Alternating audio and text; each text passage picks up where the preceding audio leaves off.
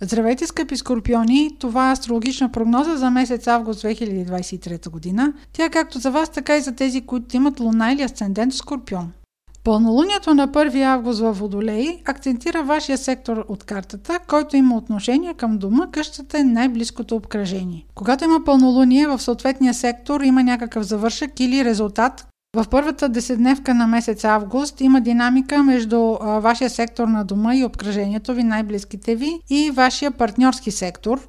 Първата десетдневка на август може някакво ваше решение или някаква идея, примерно около дома ви, къде живеете или с кого живеете да, да финализирате. Може да организирате преместване или просто да решите, че на това място вече не искате да живеете.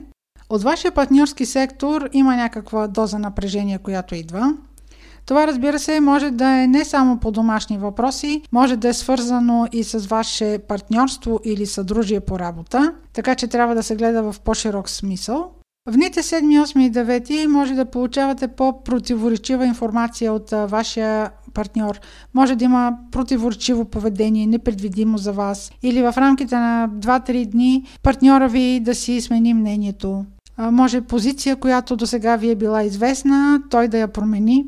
А около 1 август, заедно с а, самото пълнолуние, няма да бъдете особено диалогични, разговорите ще бъдат доста втвърдени с ултимативен тон, могат и отношения да бъдат прекъснати.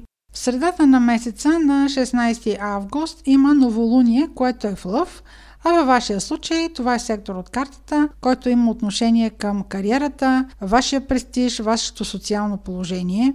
Когато има новолуние в този сектор, той получава изключителен импулс, там са новостите, там е амбицията, там са новите планове.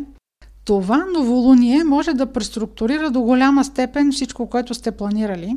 Може да излязат някакви тайни, свързани с вашия партньор, нещо неизвестно до сега, някакви факти, с които ще трябва да се съобразите.